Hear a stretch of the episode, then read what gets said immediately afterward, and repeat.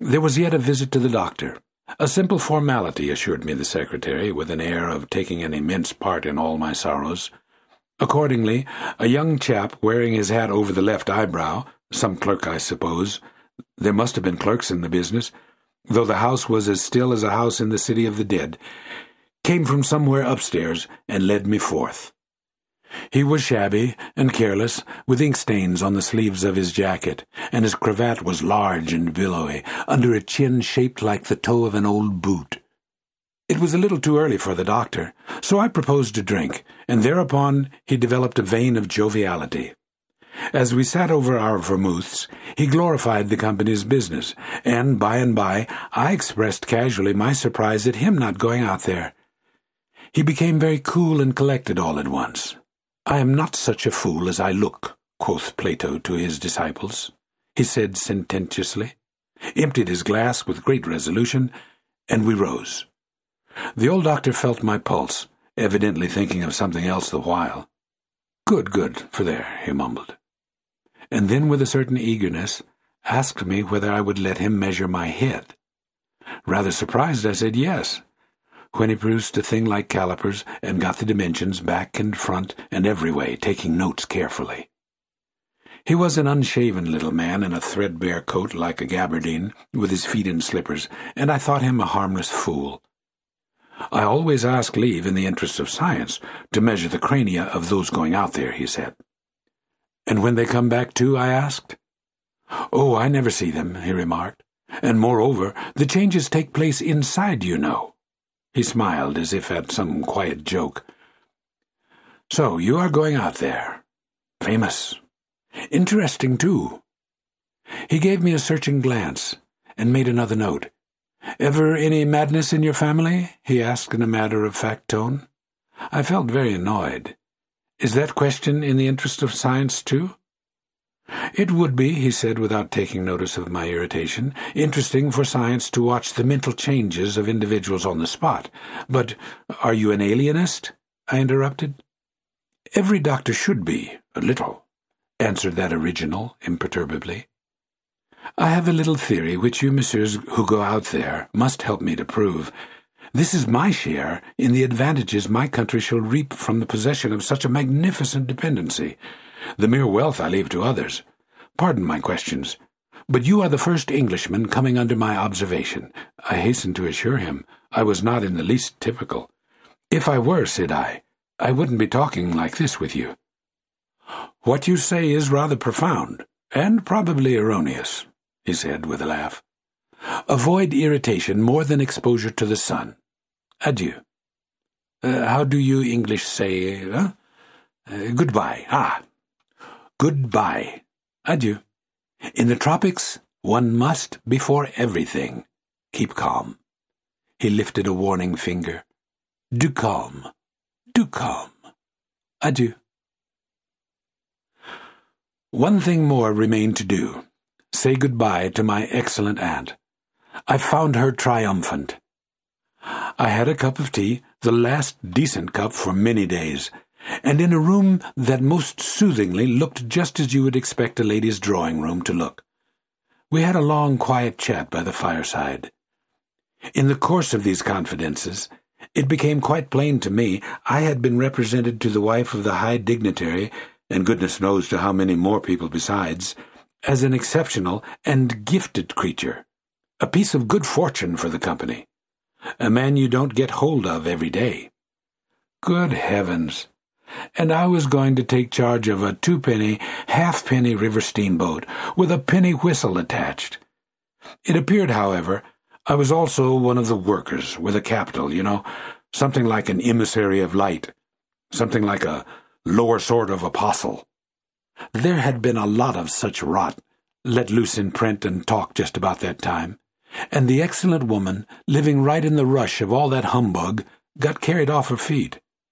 She talked about weaning those ignorant millions from their horrid ways, till upon my word she made me quite uncomfortable. I ventured to hint that the company was run for profit. You forget, dear Charlie, that the laborer is worthy of his hire, she said brightly. It's queer how out of touch with truth women are. They live in a world of their own, and there has never been anything like it, and never can be.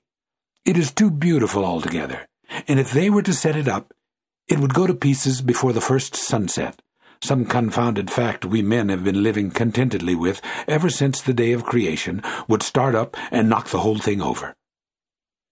After this I got embraced, told to wear flannel, be sure to write often, and so on, and I left. In the street, I don't know why, a queer feeling came to me that I was an impostor. Odd thing that I, who used to clear out for any part of the world at twenty-four hours' notice, with less thought than most men give to the crossing of a street, had a moment, I won't say of hesitation, but of startled pause before this commonplace affair. The best way I can explain it to you is by saying that for a second or two I felt as though, instead of going to the center of a continent, I were about to set off for the center of the earth. I left in a French steamer, and she called it every blamed port they have out there, for as far as I could see, the sole purpose of landing soldiers and custom house officers. I watched the coast. Watching a coast as it slips by the ship is like thinking about an enigma. There it is before you, smiling, frowning, inviting, grand, mean, insipid, or savage, and always mute with an air of whispering, Come and find out. This one was almost featureless, as if still in the making, with an aspect of monotonous grimness. The edge of a colossal jungle, so dark green as to be almost black, fringed with white surf, ran straight like a ruled line far, far away along a blue sea whose glitter was blurred by a creeping mist. The sun was fierce. The land seemed to glisten and drip with steam. Here and there, grayish-whitish specks showed up clustered inside the white surf, with a flag flying above them perhaps. Settlements, some centuries old, and still no bigger than pinheads on the untouched expanse of their background. We pounded along, stopped, landed soldiers, went on, landed custom house clerks to levy toll on what looked like a god-forsaken wilderness, with a tin shed and a flagpole lost in it, landed more soldiers to take care of the custom house clerks, presumably. Some, I heard, got drowned in the surf, but whether they did or not, nobody seemed particularly to care. They were just flung out there, and on we went. Every day the coast looked the same, as though we had not moved. But we passed various places, trading places, with names like Grand Bassam, Little Popo, names that seemed to belong to some sordid farce acted in front of a sinister backcloth. The idleness of a passenger, my isolation amongst all these men with whom I had no point of contact, the oily and languid sea, the uniform somberness of the coast, seemed to keep me away from the truth of things, within the toil of a mournful and senseless delusion. The voice of the surf, heard now and then, was a positive pleasure. Like the speech of a brother, it was something natural, that had its reason, that had a meaning. Now and then a boat from the shore gave one a momentary contact with reality. It was paddled by black fellows. You could see from afar the white of their eyeballs glistening. They shouted, sang, their bodies streamed with perspiration. They had faces like grotesque masks, these chaps. But they had bone, muscle, a wild vitality, an intense energy of movement that was as natural and true as the surf along their coast. They wanted no excuse for being there. They were a great comfort to look at. For a time, I would feel I belonged still to a world of straightforward facts. But the feeling would not last long something would turn up to scare it away. Once, I remember we came upon a man of war anchored off the coast. There wasn't even a shed there, and she was shelling the bush. It appears the French had one of their wars going on thereabouts. Her ensign dropped limp like a rag. The muzzles of the long six-inch guns stuck out all over the low hull. The greasy, slimy swell swung her up lazily and let her down swaying her thin masts. In the empty immensity of earth, sky, and water, there she was, incomprehensible, firing into a continent. Pop would go one of the six inch guns. A small flame would dart and vanish. A little white smoke would disappear. A tiny projectile would give a feeble screech. And nothing happened. Nothing could happen. There was a touch of insanity in the proceeding, a sense of lugubrious drollery in the sight, and it was not dissipated by somebody on board assuring me earnestly there was a camp of natives, he called them enemies, hidden out of sight somewhere. We gave her her letters. I heard the men on that lonely ship were dying of fever at the rate of three a day, and went on. We called at some more places with farcical names, where the merry dance of death and trade goes on in a still and earthy atmosphere as of an overheated catacomb, all along the formless coast, bordered by dangerous surf, as if nature herself had tried to ward off intruders, in and out of rivers, streams of death in life, whose banks were rotting into mud, whose waters thickened into slime, invaded the contorted mangroves that seemed to writhe at us in the extremity of an impotent despair.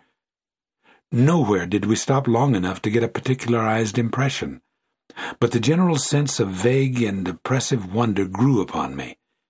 It was like a weary pilgrimage amongst hints for nightmares. It was upward of thirty days before I saw the mouth of the big river. We anchored off the seat of the government. But my work would not begin till some two hundred miles farther on. So as soon as I could, I made a start for a place thirty miles higher up. I had my passage on a little sea-going steamer. Her captain was a Swede, and knowing me for a seaman, invited me on the bridge. He was a young man, lean, fair, and morose, with lanky hair and a shuffling gait.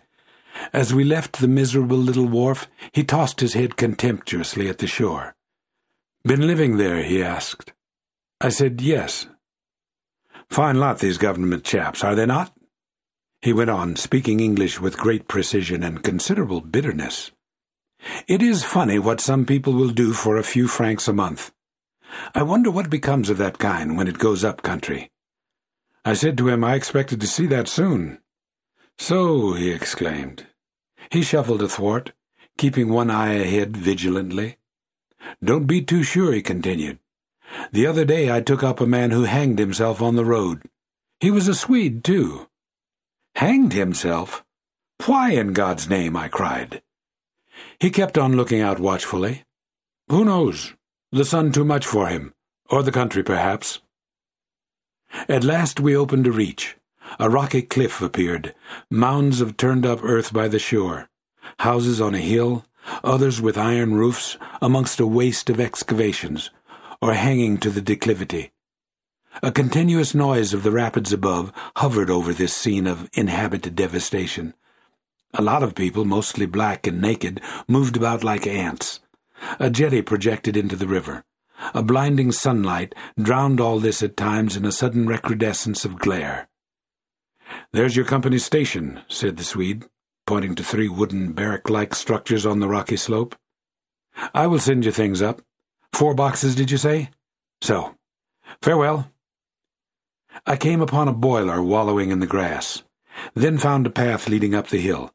It turned aside for the boulders, and also for an undersized railway truck lying there on its back, with its wheels in the air. One was off. The thing looked as dead as the carcass of some animal. I came upon more pieces of decaying machinery, a stack of rusty rails.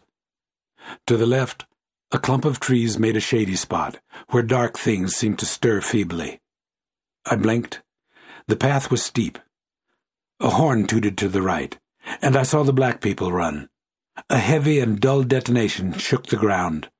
A puff of smoke came out of the cliff, and that was all. No change appeared on the face of the rock. They were building a railway.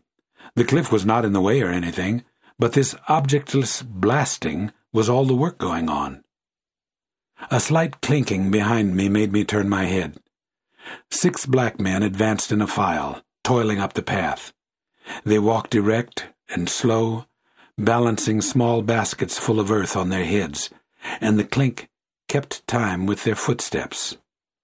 Black rags were wound round their loins, and the short ends behind waggled to and fro like tails.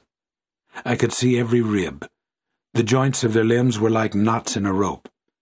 Each had an iron collar on his neck, and all were connected together with a chain whose bights swung between them rhythmically, clinking. Another report from the cliff made me think suddenly of that ship of war I had seen firing into a continent.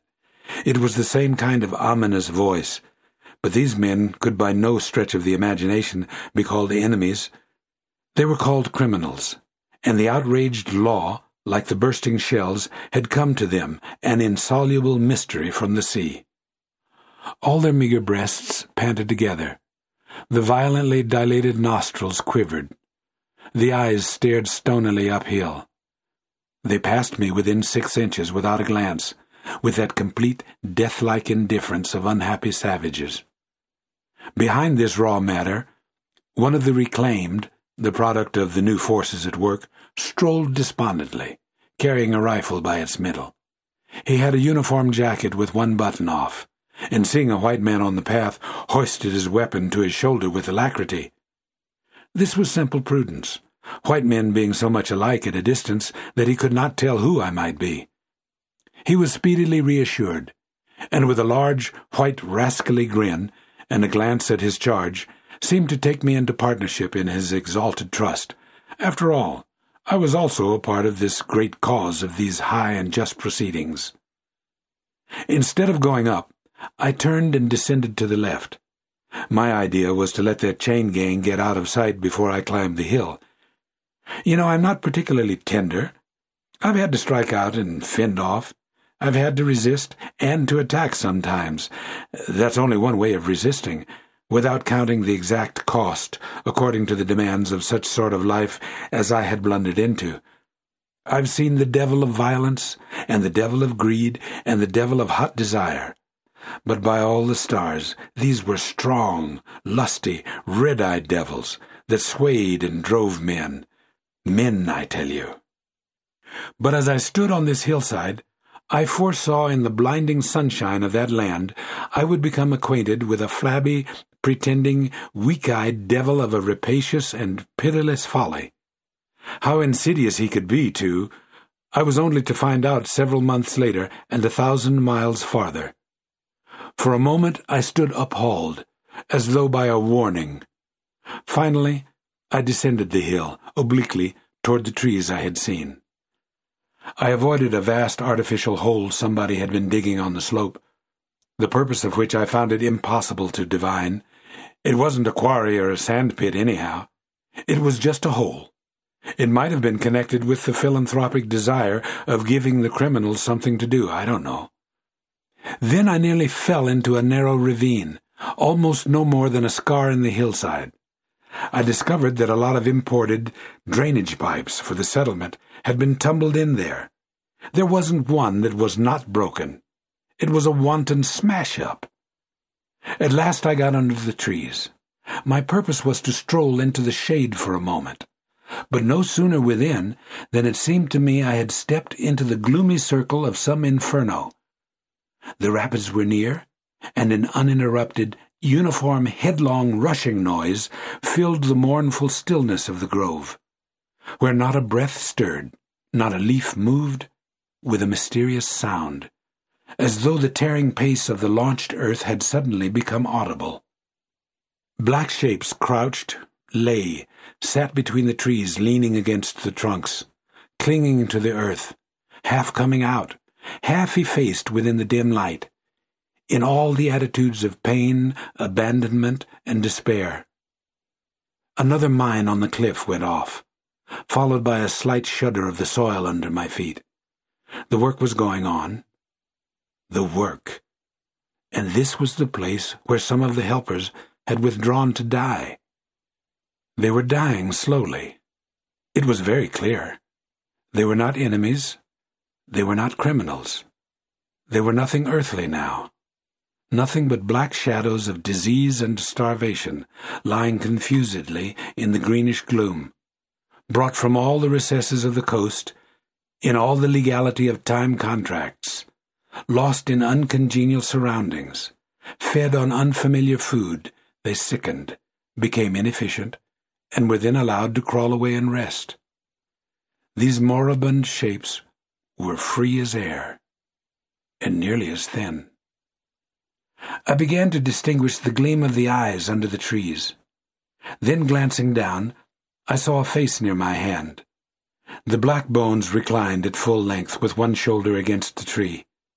And slowly the eyelids rose, and the sunken eyes looked up at me, enormous and vacant, a kind of blind white flicker in the depths of the orbs, which died out slowly.